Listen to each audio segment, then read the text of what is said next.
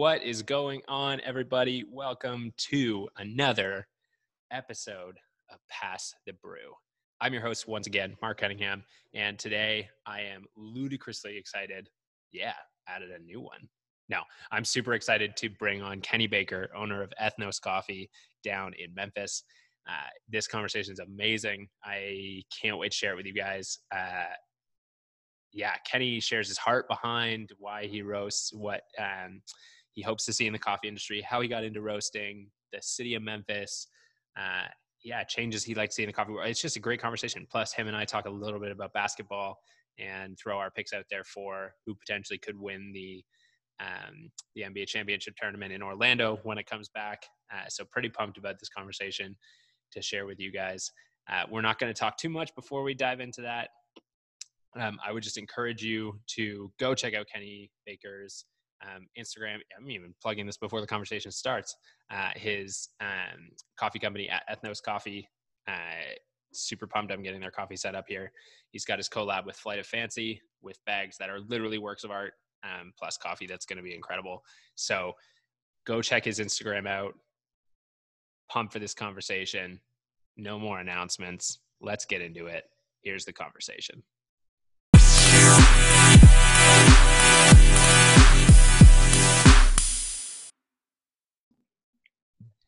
All right, everybody, welcome back to another episode of Pass the Brew. I am pumped today to have Kenny Baker, owner of Ethnos Coffee uh, down in Memphis, um, for our conversation today. Uh, yeah, Ke- Kenny, welcome to the podcast. Man, thanks for having me. Glad to be here, Mark. Yeah, no problem. Uh, so first off, what do you what do you got? What do you got in the cup? Man, so I got my. It's a Kanye West Ultralight Beans cup from okay. uh, Gio Herrera on Instagram. Um, and I got my single origin Yunnan that we sell from Ethnos. Oh, nice. It's, it's, like our most versatile. It's my favorite coffee. We we run it on espresso, pour over, aeropress, everything. So love it. I like coffee that can be done on everything, um, rather than just like this is filter coffee and this is espresso, and I like yeah. things that are just just brew it however you want. It's gonna taste good. Right, versatility, man. That's yeah, that's man. what we're looking for, and basketball players and coffee. Perfect. Well, that is just the most perfect segue because we are going to talk about coffee and your kind of experience and journey and all that kind of stuff. But first, we are going to talk about sports and specifically we're going to talk about basketball because that is your favorite sport, correct? Yeah, absolutely. Right. So how did like why basketball? What was the like why that over other sports? Man, growing up in Memphis, like it's just it's what we did in the neighborhood. Um, I grew up with guys who should have won went D one, you know, dunking on people in the middle of the street, stuff like that. Um, uh, baseball and football were cool. We kind of dabbled in everything, but like basketball culture in Memphis is just street culture, and it, it's like the character, the grit to it, and it just matches our city. And uh, you know, we finally got a pro team. You know, back um, back when they moved from Vancouver. Yeah, uh, you stole them from Canada. We only got one now. yeah, yeah. Hey, you got a you got a chip though. You got yeah, a chip. Yeah, that was uh that was big.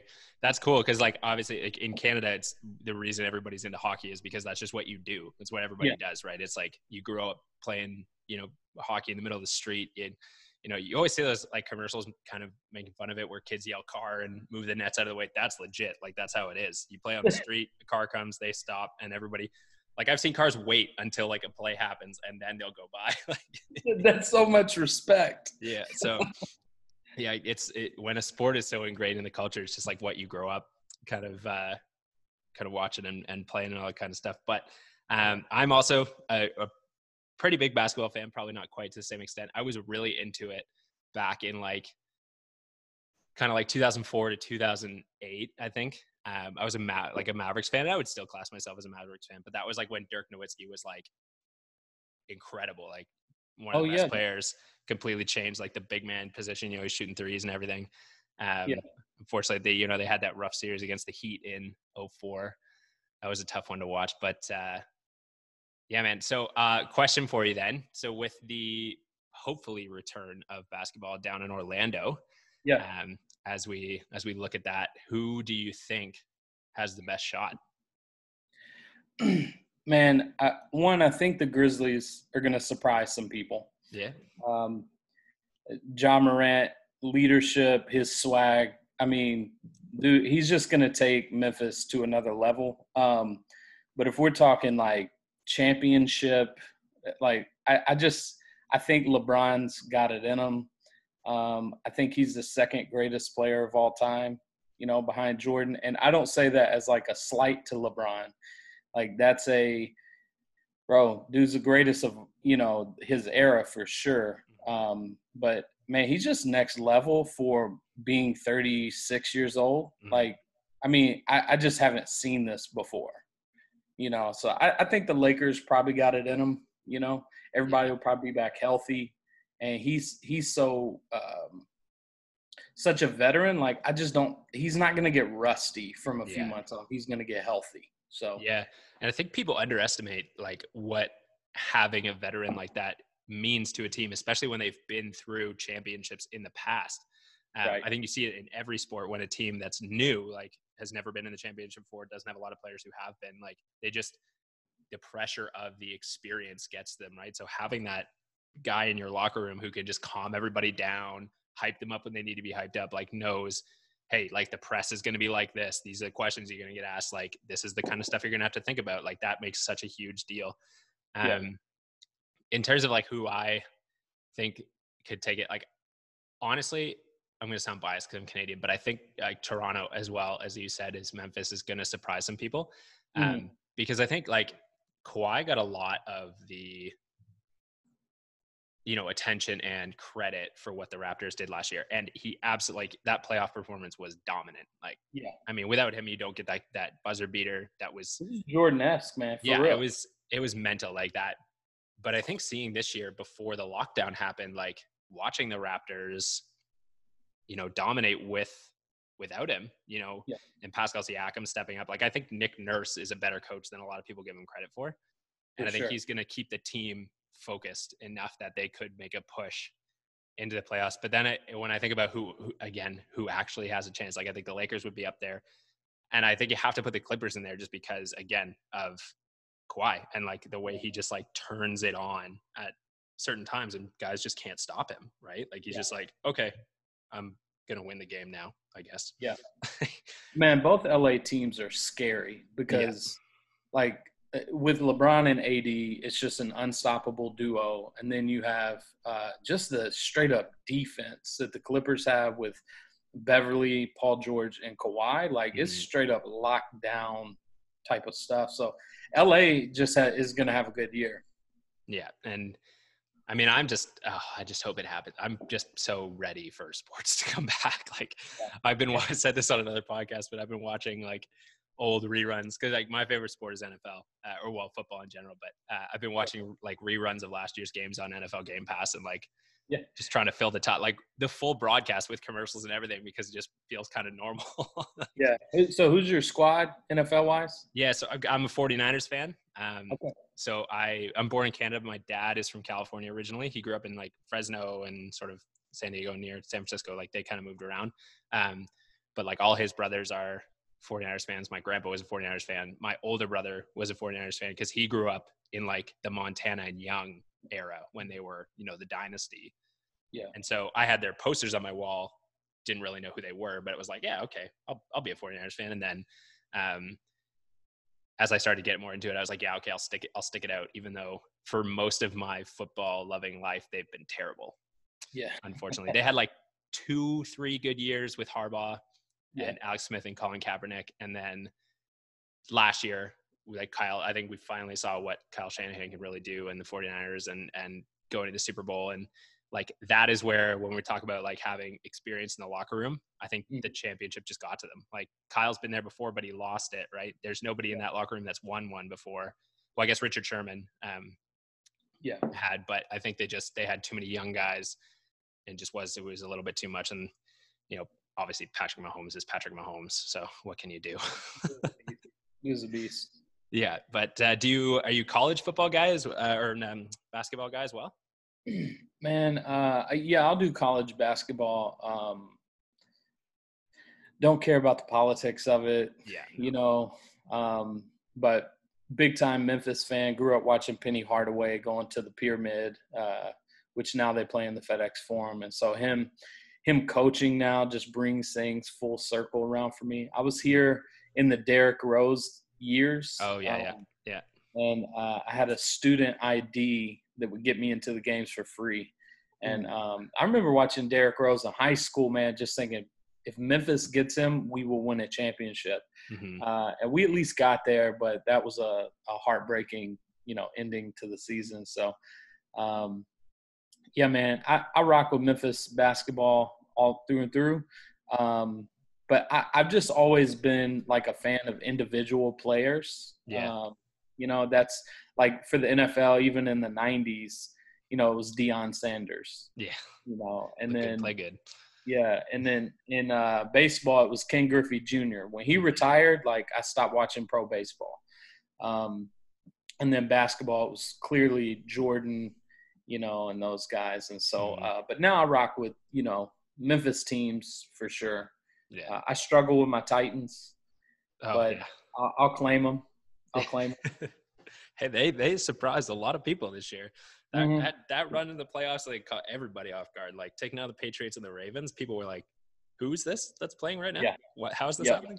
Yeah. Um, yeah, I like I like the Titans. I I I mean, I, the reason I like the Titans is because I liked Marcus Mariota. I'm an Oregon Ducks um, college sports fan for the most part. Like I like their basketball team, their football team, um, and so I was a big fan of Marcus Mariota coming out. Obviously, he just didn't pan out in the NFL. Like that just happens. I feel like in football more than more than most sports. Like these top recruits coming in. Like in basketball, you mm-hmm. kind of know, yeah, high school really like what this guy's going to be like.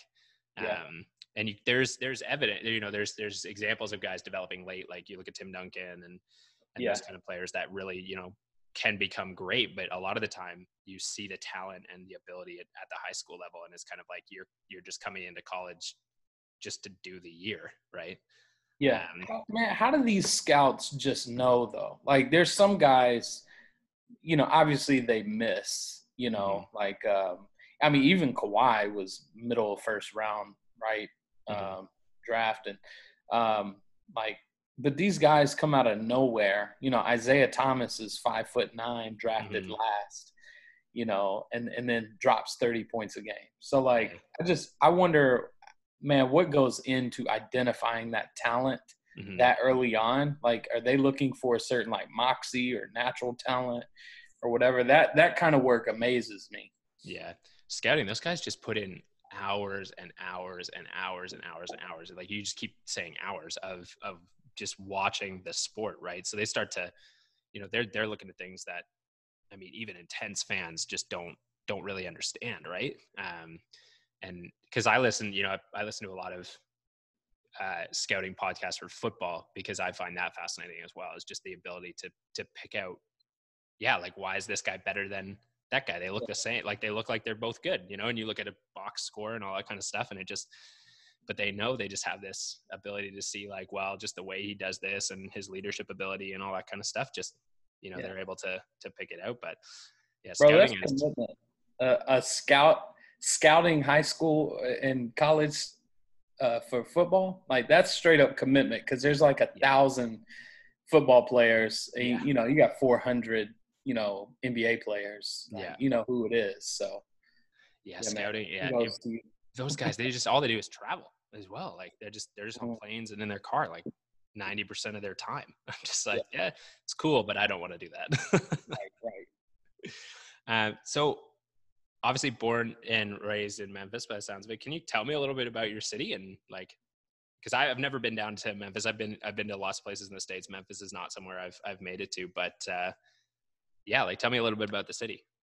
Yeah, man, a lot of history here uh, music wise, culture wise. Obviously, MLK uh, being gunned down here, assassinated.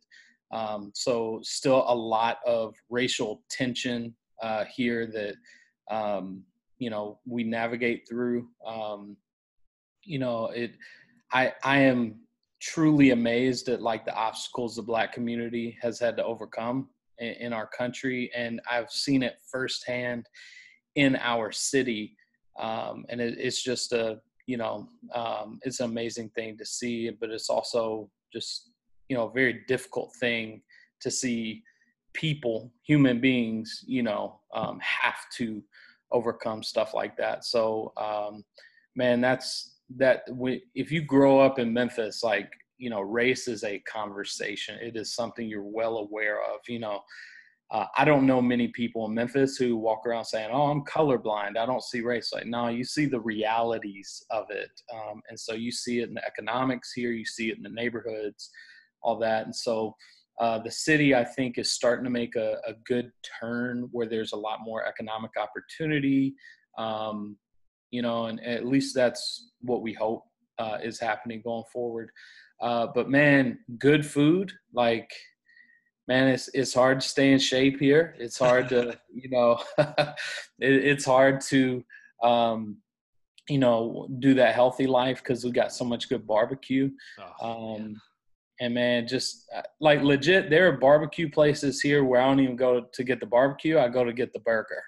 You know, like Tops Barbecue is famous in Memphis, and the best thing on their menu is like the double cheeseburger. It's insane.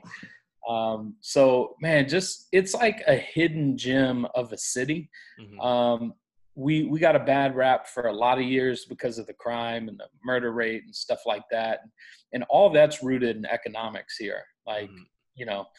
Um, and so, uh, yeah, man, if you grow up in Memphis, if you if you live here, you you love it and hate it. It's like you know, you can talk bad about your family, but if somebody else does, you know, you jump on them. Uh, that's kind of how Memphians are, like because we know all the the ins and outs, the grit to it. Mm-hmm. But there's so much to love about the city. Uh, so many great people. So, um, yeah, man, it just it formed me, molded me, uh, helped me see the world uh, from a like a cross cultural type perspective, from a mm-hmm. historical perspective. Uh, so yeah, man, Memphis is dope and just starting to boom, and we want to see like more local people open stuff, shops, roasteries, mm-hmm. you know, and, and, just keep making it. Yeah, that's awesome. Like, um, and it, just kind of to touch on what you talked about there in terms of like people from Memphis that you don't you don't hear them say, "Oh, I'm colorblind."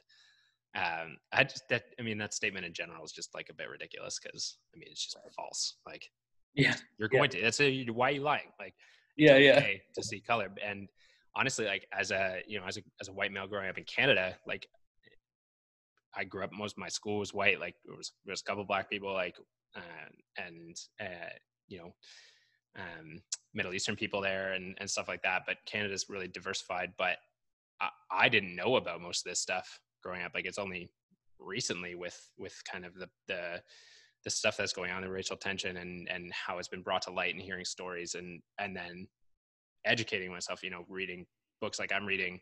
Um, Ibrahim Ibram X Kendi's book Stamped from the Beginning, and that's like blowing my mind, like how far back the idea of racism goes. So yeah.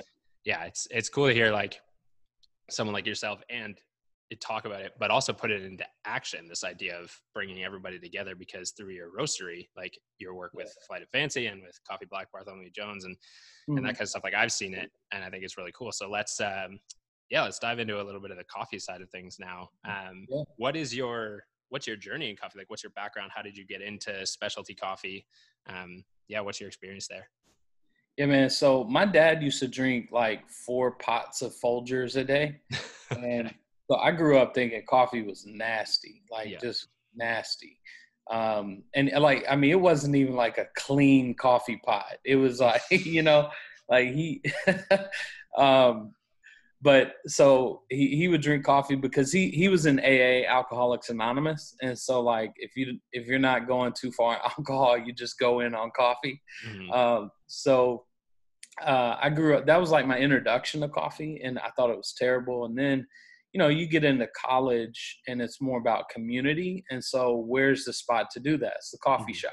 Yeah. Well, you know, back in 03, you know, the spot second wave coffee was Starbucks. So um, I was basically like, give me a coffee drink that doesn't taste like what my dad was drinking, you know. so started with caramel macchiatos and, and, and, white mochas, stuff like that. So I rocked a white mocha for a long time. Um, until I moved to Louisville, Kentucky, uh, back in like 2010, and uh, and we would go to these coffee shops um, and smoke pipes uh, at the coffee shop. So then, you know, in order to do that, I'd, I'd buy a cup of coffee or something because that was like two dollars as opposed to like the five dollar latte. Um, and I learned like, okay, I could I could kind of drink this black. This isn't bad. And then there's a dope little spot in uh, Louisville called Quills um, that had good coffee. And then uh, we moved to Chicago in 2011. Um, got a job up there. And so uh, the first coffee shop in Chicago I went to, because I asked the question, I was like, man, I wonder if Chicago has good coffee. and and quickly quickly learned like no it, it doesn't just have good coffee like this is where good coffee comes and you know and and resides so mm. um my first coffee shop was a spot called the wormhole and uh, it, it's like in, in, this dope little neighborhood. Uh, I go in, you walk in, and they have a DeLorean in the shop. Sick. Like like legit full size DeLorean doors up from the ceiling um, on this platform. I was like, bro, I'm in a different world, you know. And uh, so I walk in and I get this Ethiopian coffee that they serve. And legit, I was like, this is better than a lot of drinks I've had. Like mm-hmm. it's not just good coffee. This is a phenomenal drink. Mm-hmm. Um, so man, I just kept going to the wormhole, uh, doing work there, and then and then slowly like I just hopped on the L train in Chicago, mm-hmm. and legit you could do weeks of coffee exploration just on different stops on the L train. Like they had like caffeine crawls in the city. You just hop on the blue line and you you hit like six or seven shops You know, like a beer sick. crawl for coffee. Yeah. So uh, man, I became a coffee head. Um, and then I got to a point where I was like, bro, I'm spending way too much money on coffee. Yeah. Um, so I was like, I wonder if I could like make it myself, roast it. Uh, so back in like maybe 2013, I bought this little machine called a Behmor uh, looks like a toaster oven.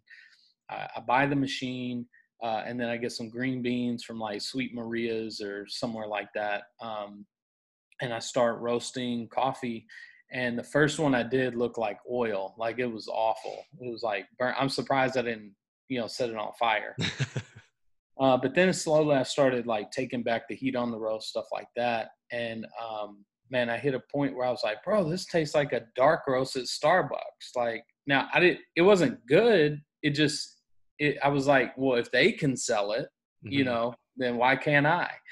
Um, but you know, we were living like in these small apartments in the city, you know, uh, like shoebox type joints. So uh, my wife hated when I roasted coffee. It made the the house smell like burnt popcorn. Yeah, it's like uh, smell. Yeah, man. So I just stuck with the coffee shops for a long time um, and that that was like where I kind of developed my palate was like in Chicago, taking caffeine crawls, stuff like that. Mm-hmm.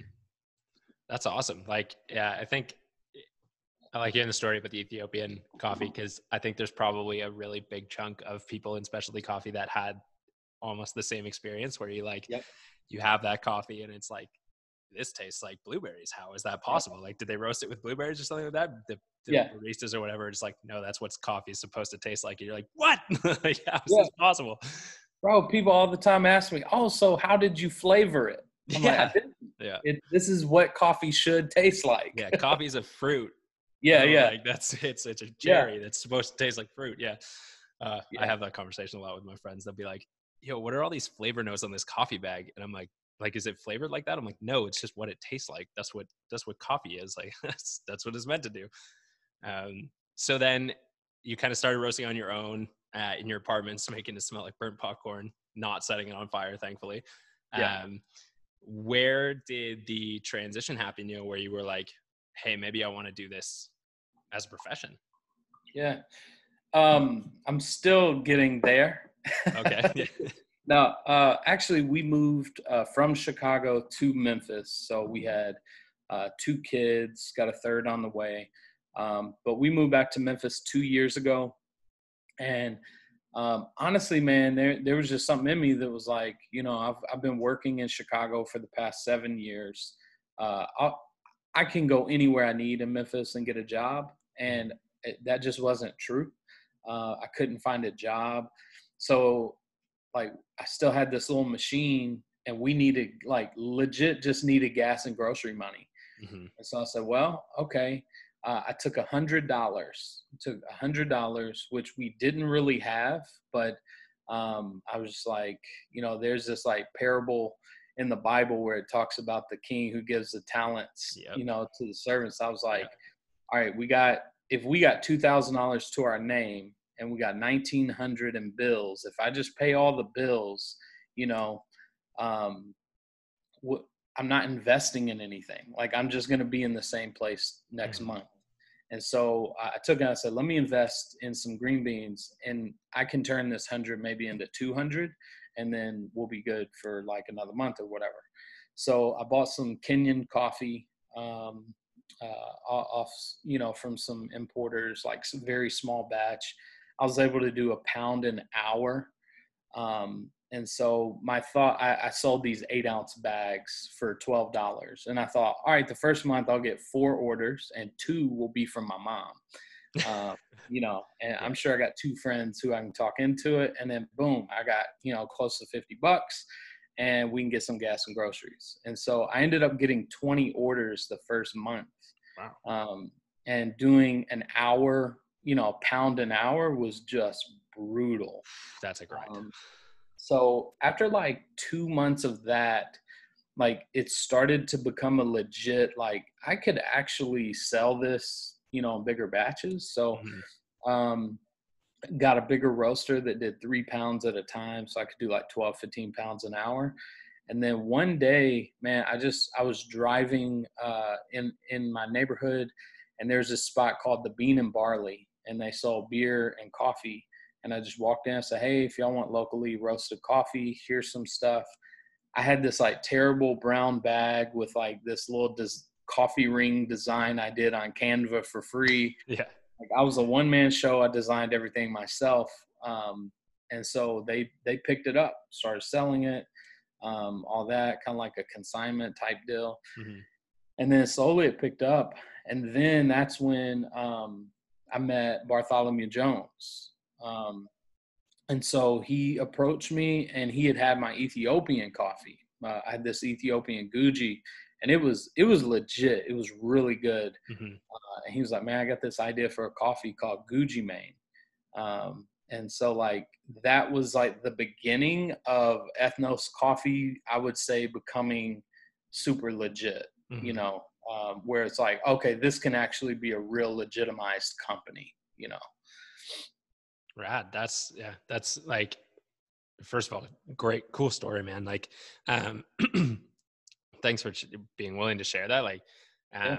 I always really love the stories of these small shops. Like, I had um, the last podcast or the next podcast that will be released in the series, um, um, before this one airs, is with uh, Carlos Sims from Happy Home, oh, and oh, uh, yeah, so he's he uh, small small roaster again like just started with a small machine in his house like just needed yeah. income like after you know leaving a job and stuff like that. So it's yep. cool to hear like the that coffee can provide these kind of opportunities for people and yeah. and, and tight. So then when so you you hooked up with bartholomew jones and uh, coffee black and good helped him create guji mane and um so then what like where did the name where did ethnos come from what's kind of the you know the vision, I guess, of your company? Like, what are you trying to accomplish?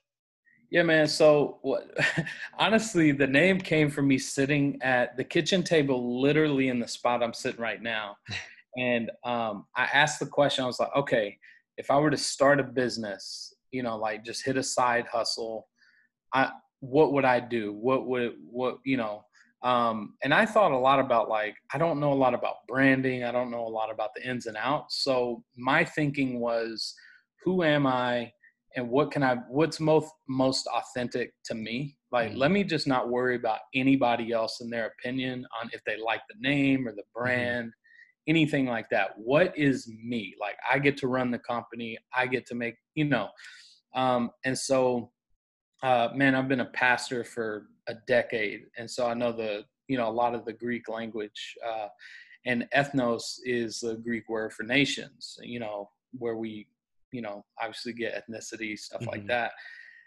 And I'm big on um, you know cross cultural relationships and you know having different people at your table. Um, and so um, man, I was just like, man, I'll do Ethnos Coffee because there was a spot, there was a few spots in Chicago that have weird names, and it stuck out to me to where it was like, you know, the product made their brand, not mm-hmm. the name. You know, like right. Apple computers, like the the product creates that. Nobody thinks, oh, Apple, that is brilliant. You know, yeah. like you know, but the product does. So for me, I was like, ethnos represents like the different people we're trying to have around our table, like who mm. are different cultures, different race, different worldview, different backgrounds, all that stuff. Um, you know, race is it's a construct, you know, to kind of to divide, to conquer, to uh, separate, to bring about superiority, stuff like that. But ethnicity is real like mm-hmm. your language, your culture, stuff like that, representing like who you are and your worldview. That's that's real. So um, I wanted to kind of have this conversation about our differences being cross culture, um, but I wanted it to be rooted in like authentic, you know, uh, difference between us, not just a surface level. Hey, we've created race to separate us. So um, ethnos man, it, it was just a it was a word that one I just thought nobody's nobody's gonna have this name, um, and two it just represented like my vision. Like if I were to have a coffee company, what's the vision? Is to get people from across cultures around tables together. Yeah. Uh, and it, and man, I just encourage anybody who's like starting business, don't think through target market and like trying to be some sort of genius on this stuff just go authentically with like what you would be passionate about pushing you know and, and, working for. So that's kind of the the origin of it. That's awesome.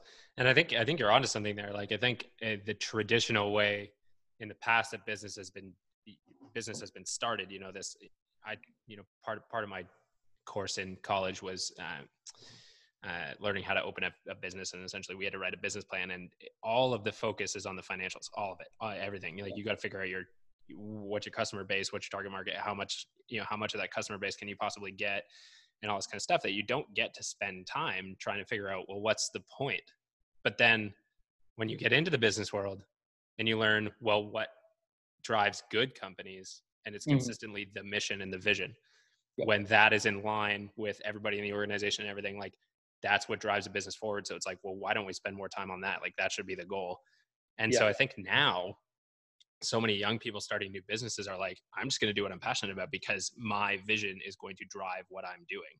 Yes. And yeah. It, honestly, through even these few conversations that I've had on this podcast, like that is just becoming more evident. Like with everybody I talk to that's opening these these places, it's just yeah, like this is what I'm passionate about, and you know I find people that are just as passionate about it, and we work together to create this thing and it's like that's perfect. Great. You don't need to know like you don't need to have like documents of cash flow and like all this kind of stuff ready to go right. like yeah. I, I was talking to bartholomew jones and he was like man I, I wonder what it would take to get into roasting. And i was like bro it took me a hundred dollars.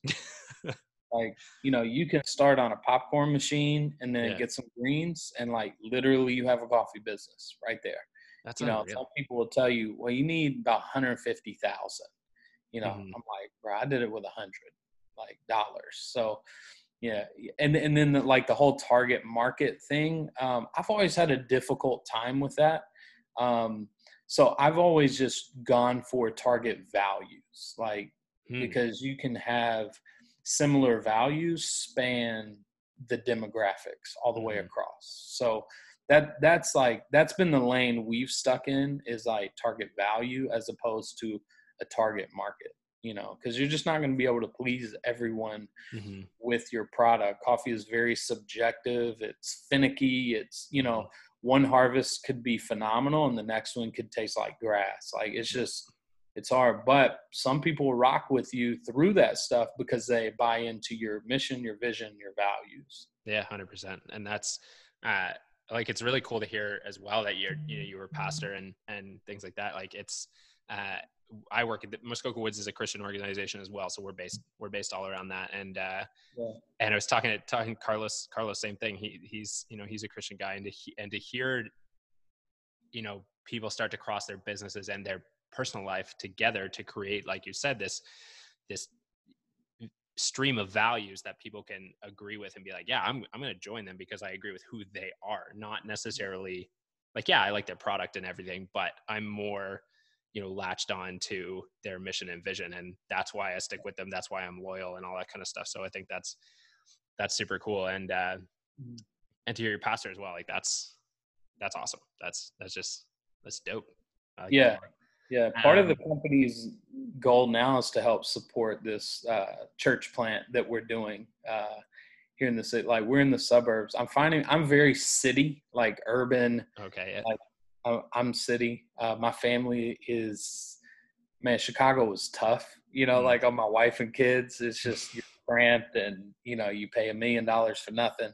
Yeah. And so, um, so we find ourselves like kind of more in the suburbs and like I'm finding there's not a lot of great coffee shops and there's, mm-hmm. uh, there's not a lot of, uh, multi-ethnic churches out here.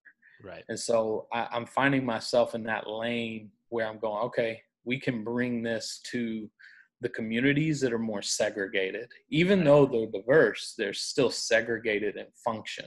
Yeah. Um, and so we're we're planning a church called Imago Dei uh, where part of the vision is to remove racial, cultural barriers, class barriers, and you know make disciples in that way uh, cross culturally. So um, the the coffee stuff is kind of like a um, how we see the gospel in the church. Like it, it's kind of like this is what it looks like in the business world, mm-hmm. um, uniting all, people from all backgrounds and cultures and stuff. And so mm-hmm. we think the church should be able to do that.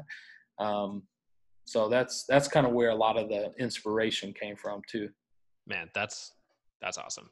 That is yeah. so cool. I'm just hype we connected now. Like this, this. Yeah, yeah, yeah. that's sick, man. Uh, I one of the questions I had um, that I that I kind of wanted to. I, I, think I forgot to ask uh, Carlos this, but like, what's something about coffee roasting or owning a roastery that you know maybe surprised you, or you think the public might not know that is like different, or like what's owning a roastery like? Yeah. Um Uh, man, I would say when when uh when I would drink coffee, I'd be like, man, these dudes know exactly what they're doing, and they know how to duplicate it. And um, you know, these dudes are experts. Yeah. You know, and uh, I'm finding like, it, nah, everybody's still learning roasting, yeah. even if they've been doing it for 30 years. Yeah. Like constantly learning. There's a coffee uh, coffee roaster here in Memphis uh, called Boycott Coffee, and yeah. so they're like big into like the activism part of coffee, and they do a phenomenal job highlighting stuff. And I'm learning a lot from them. Mm-hmm. Uh, but they're just good people. Um, but this campaign they just released is called Trust Your Taste Buds and they talk about the specialty coffee industry how you know it was like oh it scores this many points and it's got these flavor notes and mm-hmm. and all this and they're saying you know hey we're going directly to some farmers getting some stuff that may not actually technically qualify to certain standards of being specialty hmm. um, but it can be a phenomenal cup of coffee mm-hmm. um, and so that's like what i'm finding in roasting is uh, there is a science to it, but the science is more like fundamental, foundational stuff, like principles that help guide, mm-hmm. and and it's it's the art that changes day in and day out, which is like that's part of what we love about our flight of fancy collaboration is oh, like pumped to get that partnering with um, partnering with a local artist who I went to high school with here in Memphis. Oh, sick. Okay. That's cool. Yeah. And so that, that was that connection. And so, um, you know, he does these phenomenal uh, murals around the city. He does these paintings that are incredible. Mm-hmm. Um, and and uh, he does apparel, shirts, stuff like that. And I find myself like I legit just want to buy it because I like it, you yeah. know. Um, and so there's a big art form to it, and, and I'm finding with coffee roasting, like there's a lot of art to it. You're having to figure stuff out. Sure, you can create reproducible uh, profiles, but like just figuring out this flight of fancy coffee was actually the most difficult roasting I've ever done. Hmm. Um, I, I didn't have the profile finished until the day before it released. Oh, wow. uh, yeah, it was it was very stressful. yeah, um, that's so, that's real close. Yeah, there's a lot that happens like you know in the roastery that like you just like oh okay like they're figuring a lot of this stuff out you know and there's guiding principles and you know stuff that you stick with to make sure there's quality and stuff mm-hmm. but um man i'm finding like if you just learn how to roast like most people can become a roaster like mm. you know um a lot of people can't because they don't want to take time to learn the science of it or, maybe don't appreciate the art mm-hmm. but i wouldn't just like write yourself off and go there's no way i could ever do that you know, because I never saw myself. I thought I'd be in the NBA, but I'm a five foot nine white guy, yeah. you know, who eats too much barbecue. So, you know, uh, I didn't think I would own a coffee roasting company. You know, mm. that's yeah, that's cool. I love hearing people talk about coffee as an art form, and I'm I'm a like that's the side I'm on as well. I find like sometimes in the coffee industry, there's like this divide of you know people who are really about the science and like the technicality of things and like reproducing like exactness and i think that's great and i think there's a need for that uh, mm-hmm. but then if you stray too far you know you get those people that are arguing that like robots can make better coffee than people and i'm like well that's not the point of coffee at all like yeah. you, you just wait like the whole point of coffee is community and connection and if you put yeah. a robot behind the bar that's yeah gone. yeah because like, there weren't like these software programs always in specialty coffee like um, some of these professionals are like, yeah, I just started using a software program this decade. I was doing it by time, sight, and smell, mm-hmm. you know. So like it's always been an art form, so yeah. to speak. So yeah. But yeah, there's a lot that you just think, oh, these dudes got it all figured out. And I'm sure some do, man. Mm-hmm. Um, but you know, a guy like me, I'm there's a lot I'm still figuring out and learning and I think I will forever learn, you know, but that's the mindset you got to have, right? Like, I think when people start to think, okay, I've got this figured out, yeah. like then well, you're at a plateau. Then your your product's not going to get any better. If you if right. you don't think you can learn something, like that's just wrong. Bro, that's when you hire the young, hungry dude who wants to learn, yeah. or, or you know that that girl who just has this interest in coffee and wants to learn how to do it. Hire them, yeah. have them roast it because they're going to learn how to take your stuff to a different level than you know yeah that was yeah. how I got my start in coffee. I'd never worked at a cafe. Like I was, uh, I've always worked in the camping industry and the outdoor recreation industry and coaching and all that kind of stuff. And then when my wife and I moved moved to Northern Ireland to Belfast for a couple years, uh, I wanted to get into coffee and I applied to a bunch of shops. And the one shop that was like stoked on how passionate I was took a chance on me and like I ended up loving it. But uh, yeah, I think you're right. Like the people who want to learn, like you can learn whatever it is you need to do. Like, qualifications and all that kind of stuff sometimes are important, but I think they're overrated as well. Yeah, um, yeah, that's like a, whole, yeah. a whole other conversation. yeah. yeah. Uh, awesome, man. Like, uh, I just had a couple more um, questions. One would be, um, what would you like to see in the coffee industry moving forward? Because I think, like right now, there's a big opportunity for a pivot. Um, mm. Not only in the world in the world of coffee, like in the world in general, but we'll focus on the coffee thing. Like, what would you want to see happen that's maybe not necessarily happening right now? Um, I think it's beginning to happen, um, but coffee shops serving the people of the community they're in. Mm. You know, there there's a dope little spot that is having a soft opening uh, tomorrow, actually. Which I guess when this releases, it'll already be open. Called Muggin Coffee House, black. Oh yeah, I'm following them. Yeah yeah. South Memphis. Um, yeah. You know, and uh, I haven't had a chance to go down there, but I want to to support and, and you know, just seeing like black owned coffee shops in black communities Mhm. uh, serving you know folks of that community so um, I, I think that would be uh, a good pivot is um, man my big i would say my biggest thing is um, i have this little campaign i've been thinking about called collaboration over competition.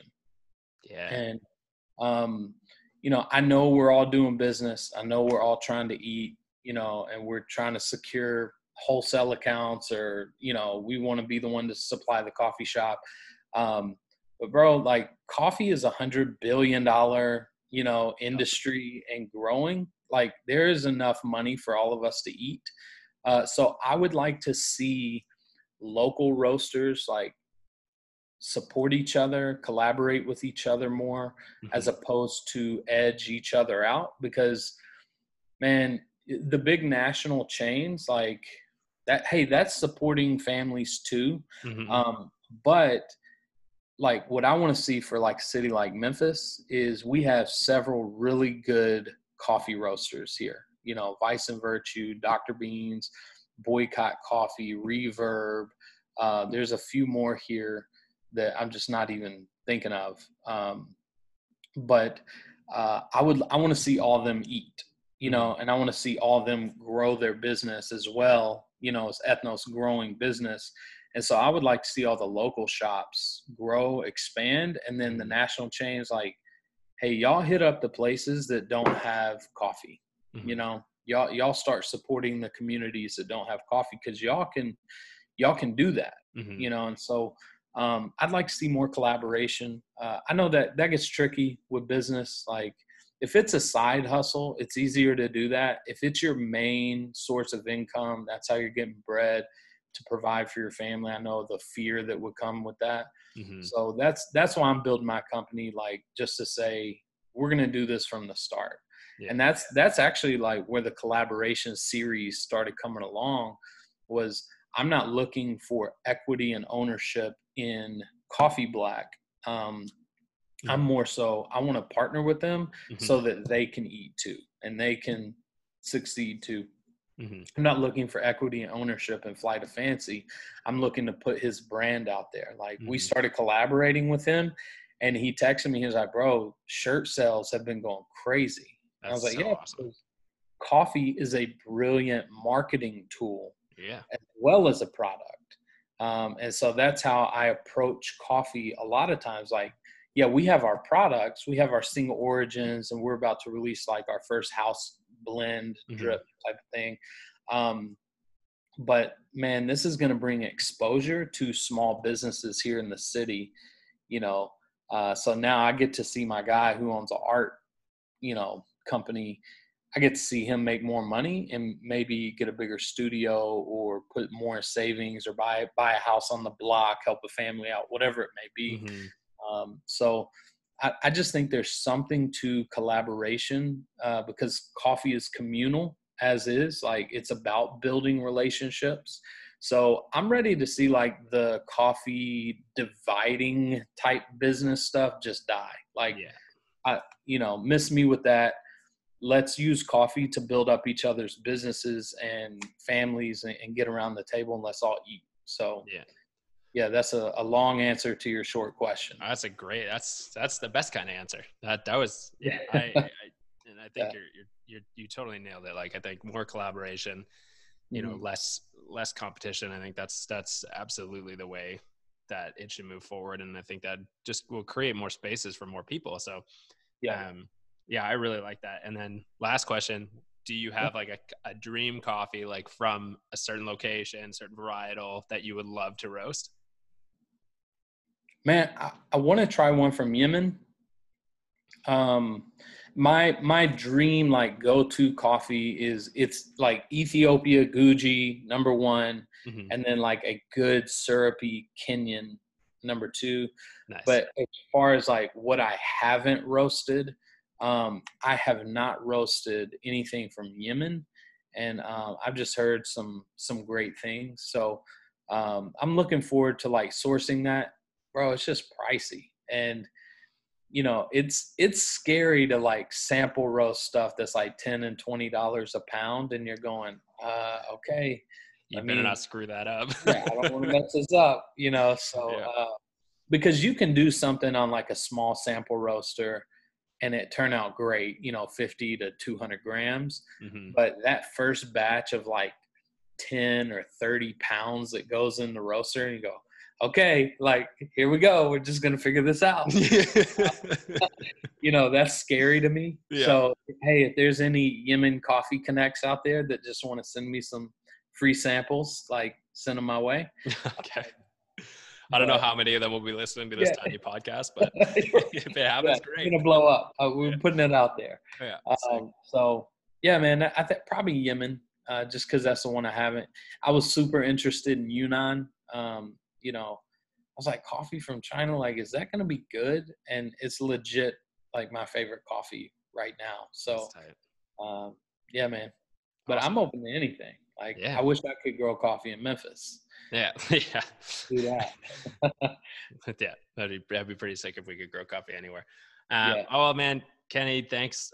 I appreciate you taking the time to come on the come on the pod. This was a great conversation. Um, I had an awesome time, like hearing from you, learning from you, hearing your heart uh, behind everything. Um, and uh, I hope big things are coming, man, because the coffee world needs more of you for sure. So um, appreciate that, man. Keep it up, and and thanks for coming on. And we'll uh, we'll hopefully have you back. If the, if the podcast keeps going, we'll have you back on to talk about oh. more basketball and more coffee things and all that kind of stuff.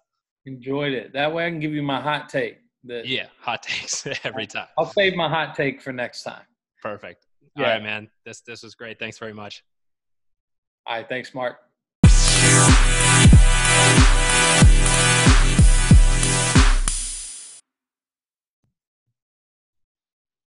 Well, I hope you enjoyed that conversation with Kenny. Uh, I know I did. That, yeah, he's just a, a great guy. Um, incredible passion for what he does. Incredible passion for people he works with, and uh, yeah, I totally agree with his um, his idea of more collaboration and less competition.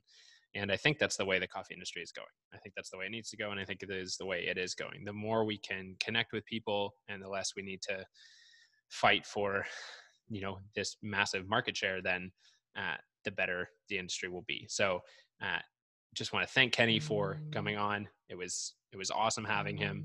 Um, pumped to potentially get him on the podcast again down the road. And yeah, so once again, everybody, thank you for listening to Pass the Brew. We've got more awesome conversations with awesome people coming up, and uh, I hope you keep listening. We'll see you all next time.